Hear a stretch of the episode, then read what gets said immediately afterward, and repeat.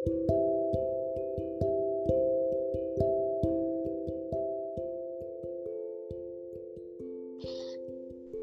Assalamualaikum.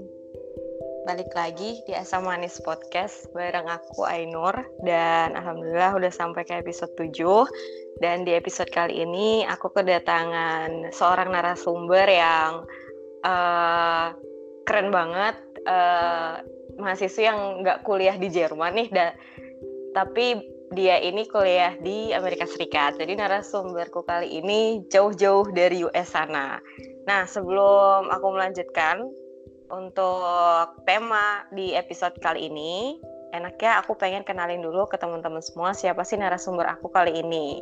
Oke kak, kenalan dulu dong kakak. Hai kakak. Halo, makasih ya buat kesempatannya untuk muncul di sini. Uh, jadi namaku Titan. Uh, saat ini sedang kuliah Mechanical Engineering di MIT lagi S3 tepatnya. Um, yep. Asal dari Indonesia-nya di mana, Kak? Dari Cimahi, Jawa Barat. Wih, Cimahi, bangga. Jawa Barat. Dari dari Cimahi nyasar ke US gitu ya? Yo, Jauh ya, Kak? Jauh ya lumayan lah gitu. 24 Dan, jam naik pesawat. wow. Dan itu kuliahnya teknik mesin dan ini uh, kalau di Jerman itu teknik mesin lebih banyak cowok yang ngambil. Uh, kalau di sana Katitan ambil teknik mesin dan apa ya ya perempuan gitu loh ngambil teknik mesin yang biasanya itu jurusan yang cowok banget gitu. Jadi keren. sebenarnya nggak kalau tergantung sih kayaknya itu stereotipe banget sih di Indonesia juga kayak gitu, gitu ya? Ya iya di Indonesia juga gitu. Tapi kalau di sini kayaknya banyak sih yang perempuannya ah oke okay, bagus lah kalau gitu nah kak Titan di US sudah berapa lama kak udah 10 tahun ini udah tahun ke-10 tepatnya. Jadi sempet dulu SMA 2 tahun di sini terus lanjut S1, S2, terus sekarang S3. Jadi udah lumayan lama banget. Pengennya sih cepet lulus, insya Allah. Uh, mohon doanya, ya amin. Semoga segera selesai kuliahnya. Berarti udah lama banget di sana, udah 10 tahun loh teman-teman kayak pasti pengalamannya udah banyak banget di sana. Jadi narasumbernya pas lah ya. nah, Kak Titan kalau udah kelar kuliahnya pengen langsung balik ke Indonesia atau mau kerja dulu di US atau di mana gitu? Uh, pengennya sih nyari kerja dulu, cari pengalaman dulu, tapi kita lihat aja ya tempatnya di mana gitu, di Amerika atau di tempat lain, kita lihat nanti. Soalnya nih kebetulan nanti bakal dibahas juga gitu, kenapa agak susah sebenarnya kerja di Amerika Serikat. Kalau hmm. ya. Oke. Okay. Kalau boleh tahu nih, aku dengar kalau Katitan ini di MIT dapat scholarship gitu. Boleh disebutin nggak nama scholarship apa? Apakah itu LPDP ataukah dari yang lain? Uh, aduh LPDP waktu itu malah nggak lolos, nggak lolos curhat aja ya. Bukan nggak lolos sih kayak nggak bisa datang interviewnya, jadi ya terpaksa dilepas. Uh, jadi kebetulan kalau misalkan di sini buat S2 sama S3 ini tergantung banget sama jurusannya ya. Tapi kalau di jurusanku karena harus riset jadi ada namanya research assistantship itu dibayarin sama labnya. Dan memang mesti riset gitu buat ngerjain tesis apalagi buat S3 ya. Um, jadi kebanyakan orang sih biasanya dapat research assistantship kalau enggak mereka dapat teaching assistantship. Jadi jadi apa sih oh, asdos gitu. Asdos ya. Mm. hmm Terus itu Kak Titan dapat beasiswa apakah S3-nya doang atau emang udah dari SMA, S1 itu udah S, apa beasiswa semua? SMA sih waktu itu dapat beasiswa parsial sih, alhamdulillah. Terus oh, jadi SMA-nya tuh di United World College kalau um, tahu yang Iqbal Cowboy Junior. Oh, iya, berarti ini yang udah nggak yang udah nggak di Cowboy Junior lagi ya dia. Uh, ya sekolahnya sama jadi sebelum Iqbal itu hits gitu ya sekolah yes. di luar negeri aku sekolah di tempat yang sama hello oh, oh jadi ini ini seniornya Iqbal Cowboy Junior gitu ya Oke baiklah keren nih kakak nih Nah, oke, jadi uh, beasiswanya sendiri bukan dari LPDP ya kak ya? Bukan. Hmm, oke. Nah, uh, sebelum lanjut, aku pengen tahu dulu sedikit aja nih uh, kesibukannya Kak Titan sebagai PhD di sana itu uh, kuliahnya seperti apa nih di MIT? Apakah uh, full semuanya riset ataukah mungkin kalau aku sendiri kan masih S1 nih Kak. Jadi mm-hmm. kayak aku juga masih kayak belum banyak tahu lah tentang perkuliahan S2, S3 itu seperti apa gitu. Yeah. Apakah itu full riset ataukah ada kelasnya juga kayak kita dengerin dosen di kelas atau seperti apa Kak kalau di MIT sendiri? Nah, itu lagi-lagi tergantung ya. Kalau kalau buat S2 nih ya, tergantung banget sama kamu apply jurusannya jurusan apa, apakah profesional gitu degree-nya yang mana dia full course base gitu jadi semuanya ngambil hmm. kuliah atau hmm. kamu ngambilnya yang uh, research base gitu kalau research base itu kayak kelasnya nggak begitu banyak jadi aku kayak pas S2 ngambil kelasnya dua kelas maksimum satu semester. Dua kelas aja keteteran ya Allah susah. Terus sisanya tuh kayak 20 jam sampai 30 jam per minggu tuh riset gitu. Oh gitu. Uh, okay.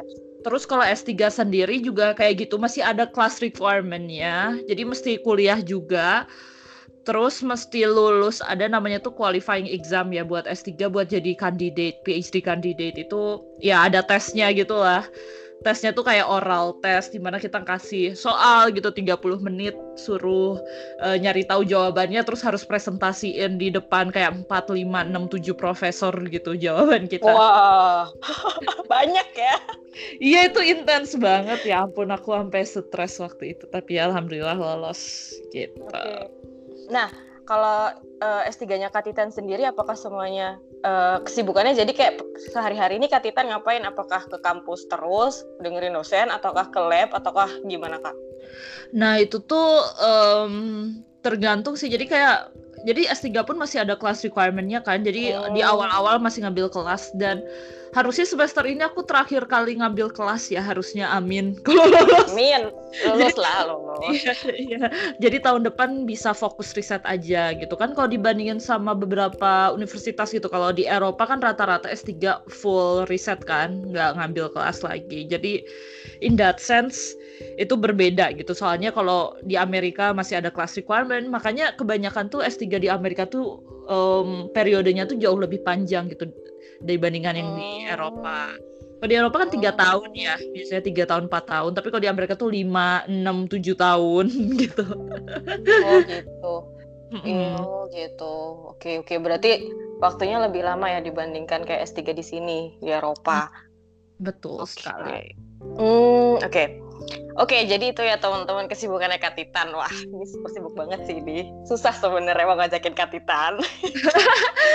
Soalnya sih gara-gara ini mungkin ya gara-gara karena kalau udah riset kan dan dibayar sama lab ya. Jadi hmm. ekspektasinya itu adalah kerja 9 to 5 gitu tiap hari. Jadi kalau hmm. kalau hari kerja biasa tuh emang nggak kan kalau kayak kuliah biasa kan ya beres kuliah terserah mau ngapain gitu mau nugas iya benar-benar tapi uh -uh. kalau S3 kan udah kayak kerja gitu jadi ya kalau jam 9 sampai jam 5 gitu tiap hari kerja udah kayak ya mesti kerja gitu ekspektasinya oke okay. Ya, tapi makasih banget loh Kak Titan udah nyempetin waktunya buat isi podcast aku. Oh, pasti. Oke, okay. nih Kak Titan, uh, by the way nih uh, ngomongin tentang US ya hmm. apalagi di uh, apa ya di waktu sekarang-sekarang ini yang lagi hits banget yang lagi heboh banget tentang pandemi corona ini dan aku ngelihat juga di internet bahwa US itu sebagai negara yang paling banyak lah kasus coronanya sekarang ini gitu. Iya. Hmm. Jadi Nah, itu gimana tuh? Hmm. Iya, jadi emang paling banyak ya. Aku juga shock ya tiap hari lihat uh, statistik gitu kayak oh hari ini aja gitu tanggal ini kan kita uh, recordingnya tanggal 11 April ya for yeah. your record. Tadi itu aku ngecek kayak udah ada 500 ribu kasus, udah setengah juta gitu kasusnya di Amerika sendiri. Iya, itu paling banyak, itu banyak banget kak. Mm -hmm. Itu gimana tuh kak? Aku aku penasaran sih kayak uh, di US itu kan kayak aku ngeliat statistik juga kayak perharinya sekarang aja udah 5000 lebih ya kenaikannya kasusnya itu. Mm -hmm. Dan aku penasaran gitu kak kayak uh, kuliah during corona di US tuh kayak gimana apa aja sih kendalanya dan kayak gimana sih kebijakan yang ditetapin sama US itu untuk kampus-kampus kayak misalkan di Jerman itu kan uh, apalagi pandemi gini semuanya ujian-ujian uh, diundur terus uni-uni universitas gitu ditutup sekolah-sekolah ditutup gitu. Dan kayak ya pokoknya di supermarket juga semuanya beda lah sekarang gitu. Harus uh, antri harus masuk itu harus pakai troli yang kayak gitu-gitu. Nah kalau di US tuh gimana itu mereka untuk kampus-kampus atau tempat umum? Apakah juga memperlakukan hal yang sama atau kayak gimana kak? Iya, jadi kalau di US sendiri itu kebijakan soal kampus ditutup atau dibuka itu tergantung state dan universitasnya masing-masing. Jadi nggak diimpos dari pemerintah pusat dari federal governmentnya enggak. Um, aku sendiri sih udah sebenarnya udah empat minggu ya uh, work from home. Jadi udah apa ya udah nggak keluar keluar rumah lagi sebenarnya udah empat minggu lebih ini udah kayak aduh pusing gitu kan.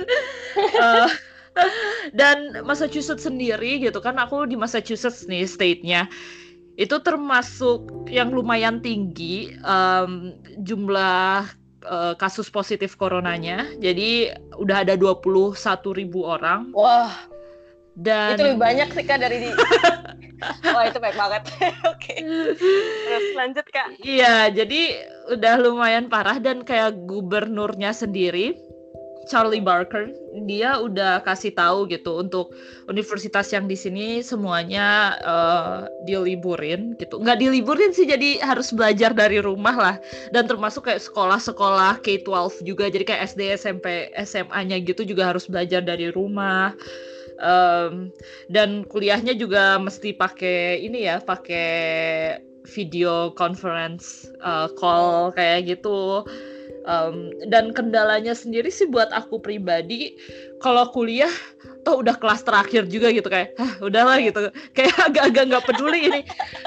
Tapi ini nggak boleh dicontoh sih sebenarnya gitu kan kayak udah agak nggak peduli. Tapi aku benar-benar kayak bersyukurnya itu semester ini ngambil kelasnya itu yang jadi aku ngambil leadership class gitu yang bisa ya meskipun terbatas gitu jadinya tapi masih bisa diajar dari um, itu ya apa sih namanya tuh video conference gitu kan nah tapi buat temen-temenku gitu yang kelasnya ada labnya terus kelasnya ada apa ya namanya ada praktikumnya gitu lah ya istilahnya hmm. itu susah banget jadinya gitu yang project yeah. base juga susah banget gitu Iya, soalnya uh -uh. ya gak kebayang aja ya praktikum kalau misalkan lewat online gitu kan. Iya, iya, soalnya kan butuh, maksudnya tuh uh, kita tuh justru kayak di kelas-kelas seperti itu kan belajarnya tuh paling banyak tuh emang dari lab gitu kan. Jadi kayak Iya benar. Uh, ke machine shop gitu ke bengkel atau ke lab atau uh, misalkan field trip ke mana gitu kan tapi nggak bisa lagi gara-gara hal ini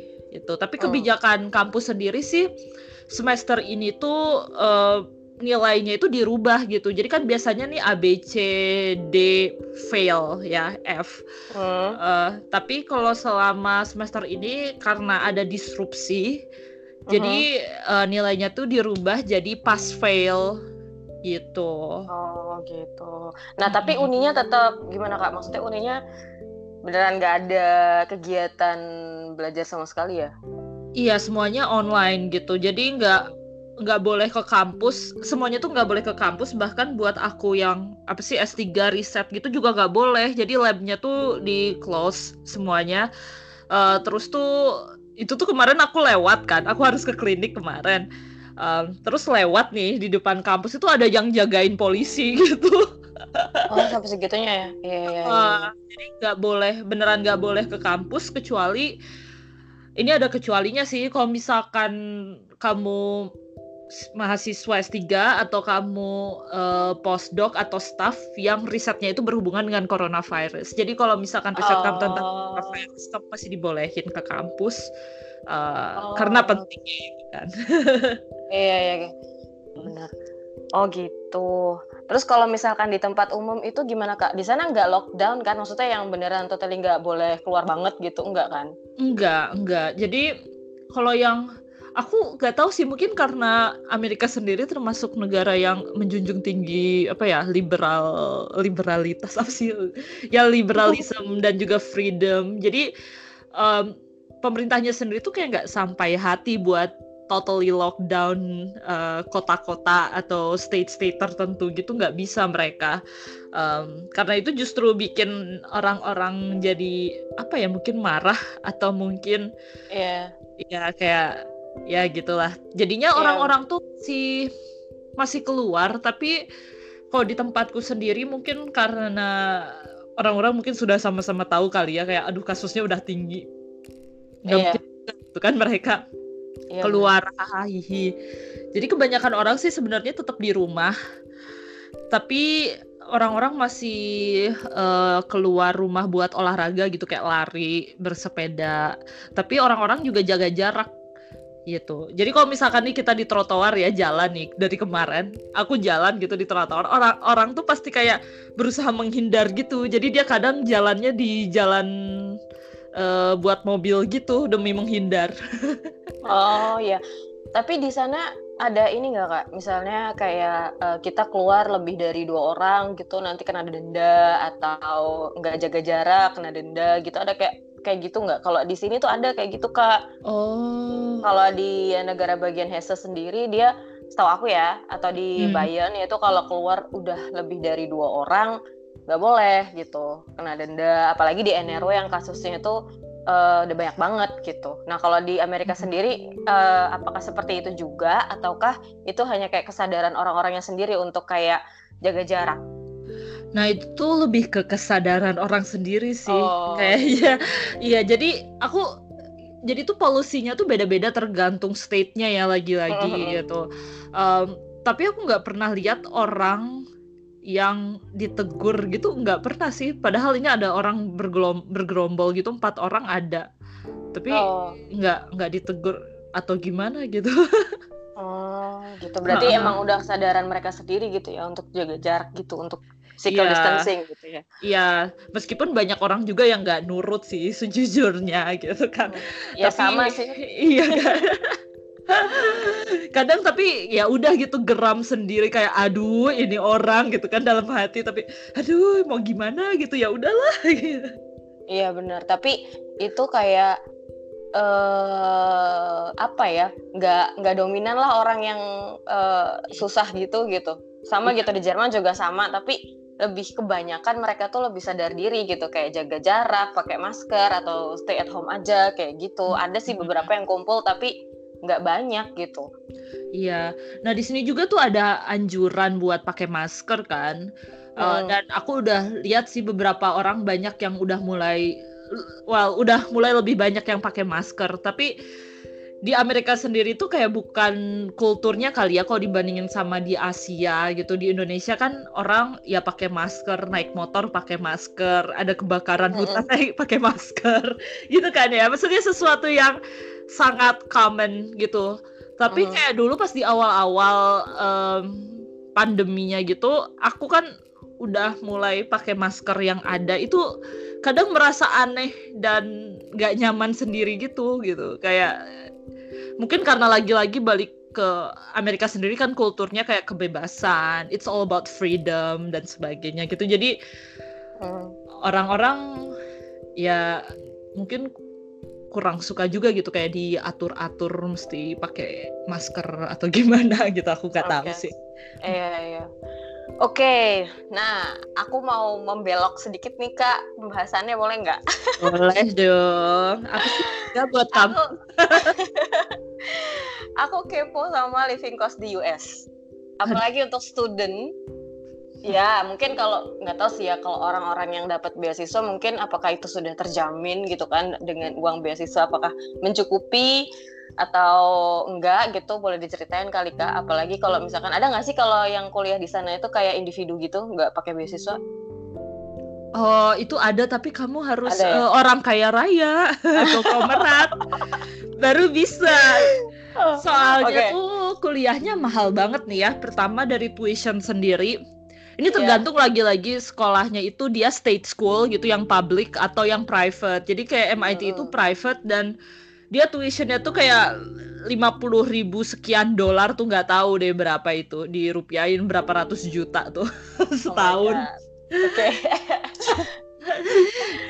Jadi udah nah. sampai miliaran-miliaran kan itu tuition mm -hmm. sendiri. Terus uh, lagi-lagi tergantung lagi gitu kayak public school atau yang private. Terus uh, kota aja di mana juga menentukan gitu. Jadi kalau kotanya di kota besar kayak Boston, New York City, di beberapa tempat di California itu dia bakal lebih mahal living costnya. Jadi sebagai perbandingan di Boston sendiri kalau mau nyewa apartemen gitu atau asrama itu kayak habisnya 900 dolar sampai 500 dolar sebulan itu. oh my god. Ya, begitu. Terus itu, itu sebulan, Kak. Itu sebulan. Ya Allah. Oh my god, itu mahal banget. Sumpah, itu mahal banget. Iya kan kalau kalau dibandingin kayak di Eropa gitu di Jerman aku pernah tinggal tuh kayak 300 euro aja udah mahal nggak sih sebulan? Iya, itu udah. Ya maksudnya kalau ya sama sih di Jerman juga kayak tergantung kotanya. Kalau di kota gede kan pasti mahal gitu kan. Tapi di kota besar pun paling 400 500 mahal-mahalnya tuh 600 euro gitu, Kak. Itu tuh menurutku udah mahal banget. Ini 900. Oh my god. kuat gak kuat. Startingnya, startingnya di 900 dolar gitu. Oh, startingnya lagi ya 900. Iya, Ya bisa okay. sampai 1.500 dolar gitu. Terus ada health insurance-nya juga kayak 3.000 dolar setahun. Yang mana dia ah. benefitnya nggak sebagus di negara-negara lain sih sejujurnya. Jadi di Amerika tuh nggak di cover dental itu nggak di cover mata nggak di cover. Gitu. Tapi setauku uh, di US itu untuk asuransi kesehatan itu mereka tidak diwajibkan kan kak ya? Nggak, ya, sih?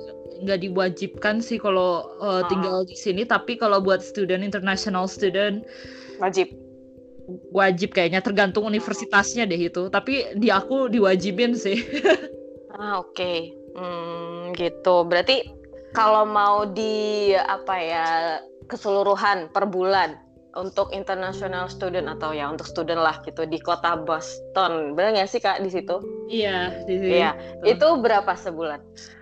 Uh, tergantung jadi orang-orang tuh emang lagi-lagi tergantung nih ya um, uh, tiap orang tuh kan beda nih ya range-nya uh. kan kamu ada orang yang masak sendiri gitu kan tiap hari. Oke, okay, kalau kalau Katitan aja deh, berapa deh? Suka masak kan di rumah? Gak aku termasuk boros karena aku seneng jajan gitu kan. Cuma sebulan terakhir ini jarang jajan jadi kerasa banget. Aduh hemat ya ternyata eh karena stay at home kan iya betul banget tapi itu ini sebagai perbandingan aja ya kalau kalau LPDP yeah. itu uh, mereka stipendnya kalau nggak salah per bulan tuh dapatnya 1.900 dolar oke okay. dan hmm. itu masuk kayak mepet banget sih iya banget Uh, terus kalau kamu master di sini terus research assistantship itu dapatnya sekitar 2.700 dolar sebelum pajak. Jadi kita bayar pajak juga ini. Oh gitu. gitu. Oke. Okay. Uh -uh, hmm. gitu. Jadi kayak kalau bisa sih sebenarnya karena setahu aku teman-teman yang kayak ikut beasiswanya Fulbright atau LPDP itu lumayan mepet gitu sebenarnya. Jadi kalau bisa dapet kalau riset nih ya bidangnya bisa riset mendingan riset aja karena dapetnya lebih gitu. Hmm, Oke. Okay. Hmm. Dan ya jangan pribadi lah ya kalau mau kuliah di sana kecuali kalau ada kolong berat gitu ya. Di sini ada tapi yang pribadi gitu loh. Wah, ada kak? Banyak gitu. Biasanya oh kayak rata-rata konglomerat Indonesia ngirim anaknya kuliah kayak Amerika Serikat sih. Oke, oke, oke. Aku nggak kuat dengar ya. Oke, okay, lanjut. Untuk selanjutnya jadi ya pokoknya segitulah. Untuk living cost di sana mahal, kuliahnya pun mahal. Jadi disarankan untuk lebih baik beasiswa lah kalau mau kuliah di sana ya kak. Uh, gitu. Apalagi kalau bawa keluarga nih mesti mm-hmm. mesti nyiapin tabungan banyak lah pokoknya. Oke. okay. Nah terus nih tadi di awal itu kalau nggak salah pas pembukaan tadi, pas opening tadi, aku sempet tanya ke Kak Titan kan kalau setelah kuliah selesai, apakah kakak mau langsung balik ke Indonesia ataukah mau kerja di US atau di negara lain gitu. Tapi Kak Titan bilang, saya mau kerja dulu, tapi entah di US atau entah di mana gitu, karena mm-hmm. di US ada apa ya, bisa dibilang sulit gitu. Iya, jadi. Nah itu gimana kak? Uh, kalau misalkan, jadi kalau misalkan dibandingin sama negara lain, uh, nggak gampang sih dapat visa kerja di Amerika Serikat. Jadi kalau misalkan sekolah di sini, kita sebenarnya bisa setelah lulus tuh satu tahun kerja pakai student visa. Hmm. Tapi ya ada apply lagi gitu namanya OPT atau optional practical training. Dan kalau misalkan bidangnya itu STEM, jadi kayak science, technology, engineering, uh, matematika gitu, uh, itu bisa nambah jadi tiga tahun gitu up to three years buat uh, kerja pakai student visa setelah lulus. Nah, tapi setelah lulus ini kan karena student visa sendiri kategorinya itu non immigrant visa, kita nggak bisa apply buat jadi permanent resident gitu. Karena itu uh, violates um, the visa itself gitu. Kayak kita kan judulnya aja non imigran jadi kita nggak bisa apply buat permanent resident. Nah jadi setelah itu mesti apply buat visa kerja yang mana peminatnya banyak banget sehingga harus pakai lotre. Jadi untung-untungan oh, bisa gitu? dapat visa kerja di sini, betul.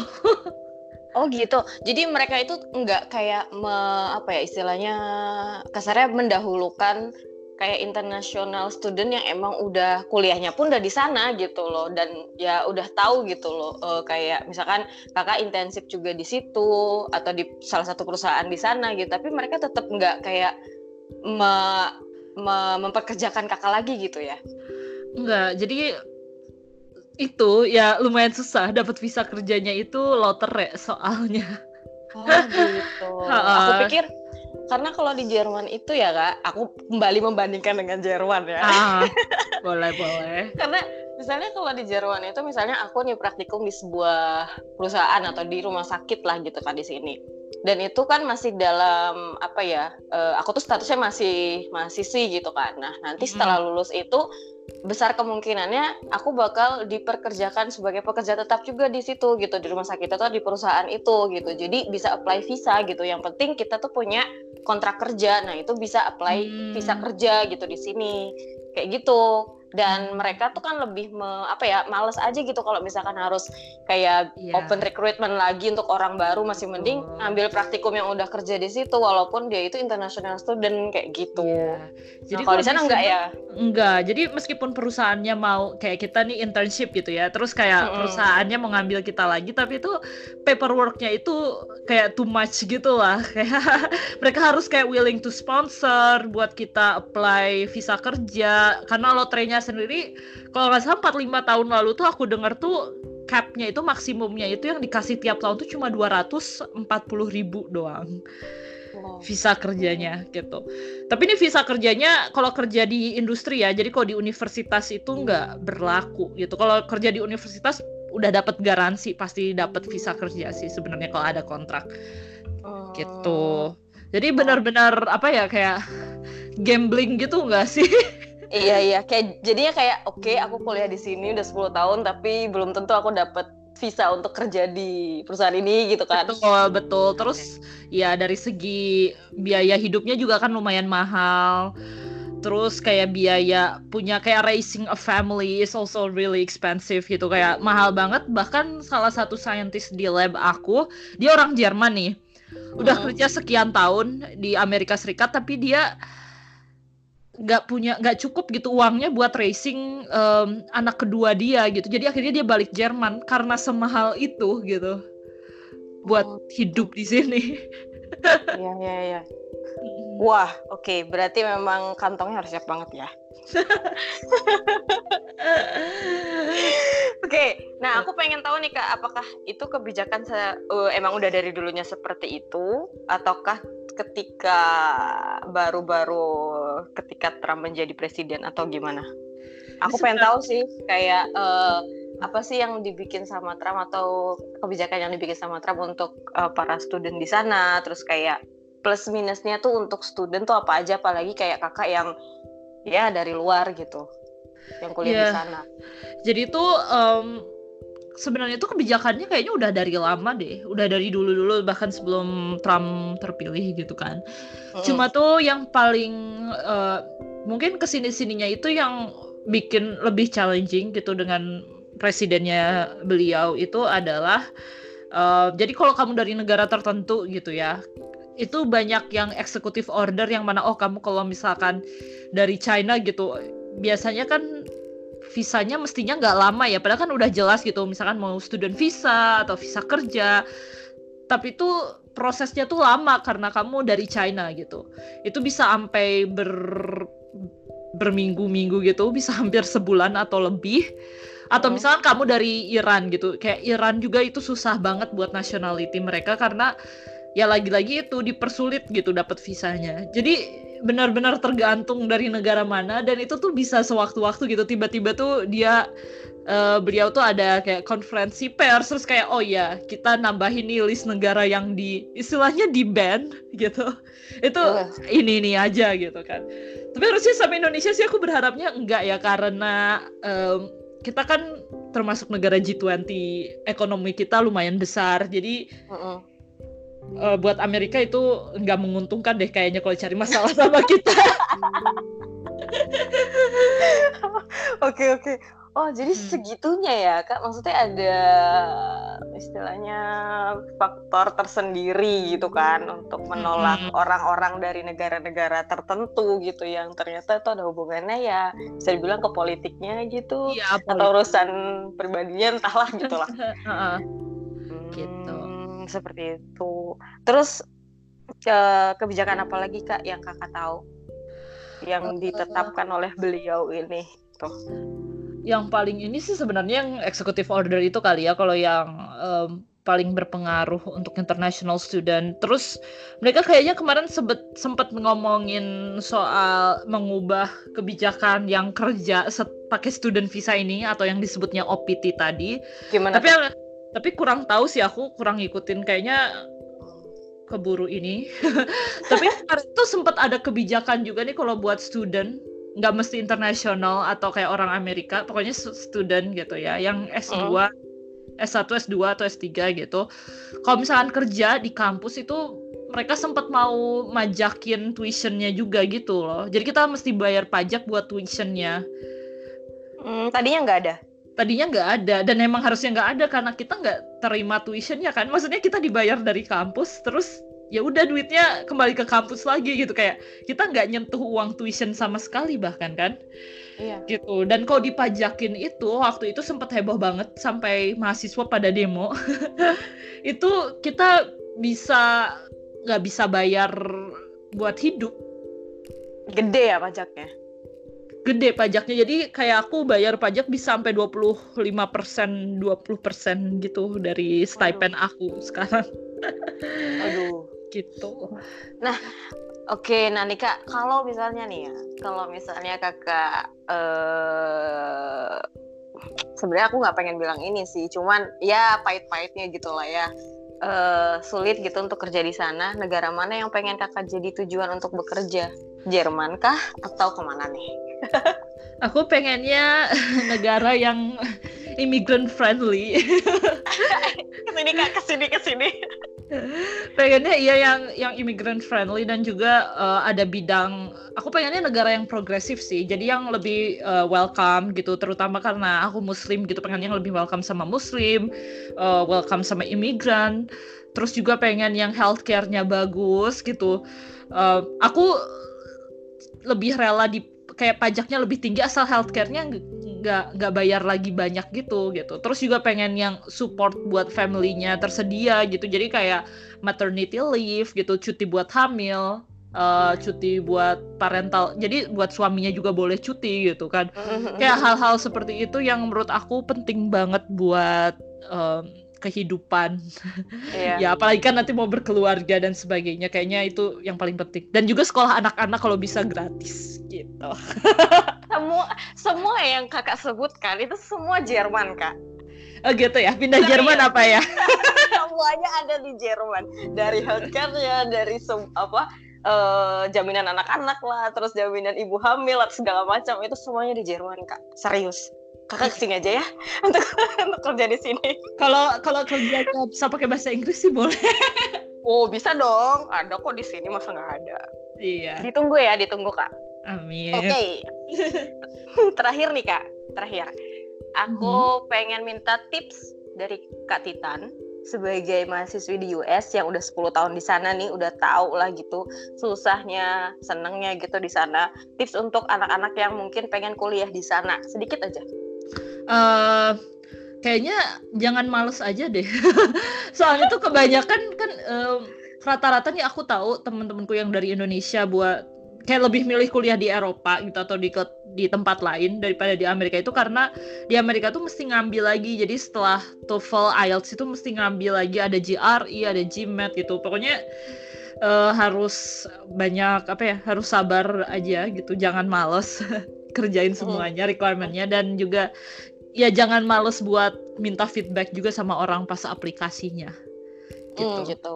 Mm-hmm. Oke, okay. nah itu tuh teman-teman ya. Oke, okay, makasih banget Kak Titan yang udah mau bagi-bagi informasinya, pengalamannya di US. Semoga kuliahnya bisa cepat selesai. Amin. Bisa, bisa cepat kerja gitu ya. Kalau bisa di Jerman kak ya, biar kita bisa sering Doain ketemu. aja, ya amin. ya, buat Kak Titan jaga kesehatannya karena ya pandemi inilah gitu. Dan ya sebenarnya jaga kesehatan mah nggak nggak harus di pandemi kayak gini. Tapi emang setiap waktu harus jaga kesehatan. Semoga Katitan sehat selalu. Amin. Dan semua kuliahnya urusannya lancar ya kak iya amin. Kamu juga ya. Amin. Terima kasih Katitan untuk waktunya untuk sharing-sharingnya. Sama-sama. Oke okay teman-teman uh, sekian dulu podcast uh, kali ini. Aku tutup. Semoga teman-teman juga selalu sehat. Semoga podcastnya bisa bermanfaat buat semuanya. Kita ketemu lagi di episode selanjutnya. Wassalamualaikum warahmatullahi wabarakatuh